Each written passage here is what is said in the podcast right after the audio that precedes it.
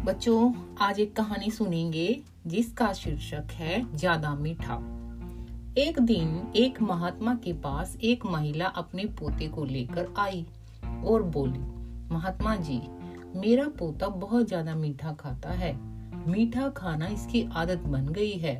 यह हमारी एक भी बात नहीं मानता। यदि आप इसे समझा दें तो यह ज़्यादा मीठा खाना बंद कर देगा। उस समय महात्मा जी ने बच्चे से कुछ नहीं कहा और उस महिला से एक सप्ताह बाद बच्चे को लेकर फिर आने को कहा।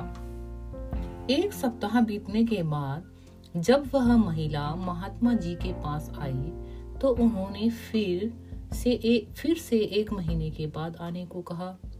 एक महीने बाद जब वह महिला अपने पोते को लेकर आई तो महात्मा जी ने उस बच्चे के सर पर हाथ रखते हुए बड़े प्रेम से कहा, बेटा, ज़्यादा मीठा खाना अच्छी बात नहीं है, इसलिए तुम ज़्यादा मीठा मत खाया करो।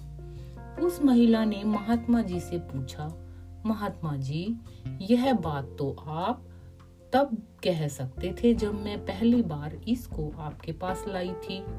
लेकिन आपने पहले एक सप्ताह बाद और फिर एक महीने बाद आने को कहा। ऐसा क्यों? महात्मा जी मुस्कुराते हुए बोले, उस समय मुझे भी मीठा खाना बहुत पसंद था और मैं भी बहुत ज़्यादा मीठा खाता था। जब मैं खुद ज़्यादा मीठा खाता था तो बच्चे को मीठा छोड़ने के लिए कैसे कह सकता था? एक सप्ताह तक भी मेरा मीठा खाना कम नहीं हुआ था तो मैंने तुम्हें एक महीने बाद बुलाया।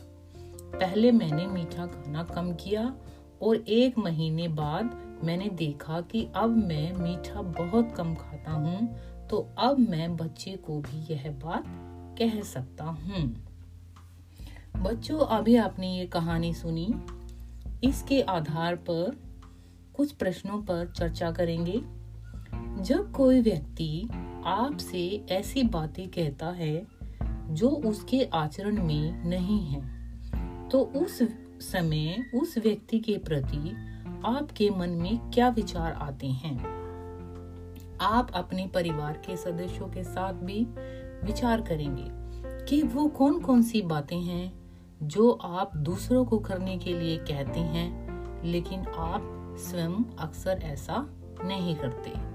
ऐसे कार्यों की सूची बनाएँगे और उसके बारे में दूसरे बच्चों को भी बताएँगे। धन्यवाद।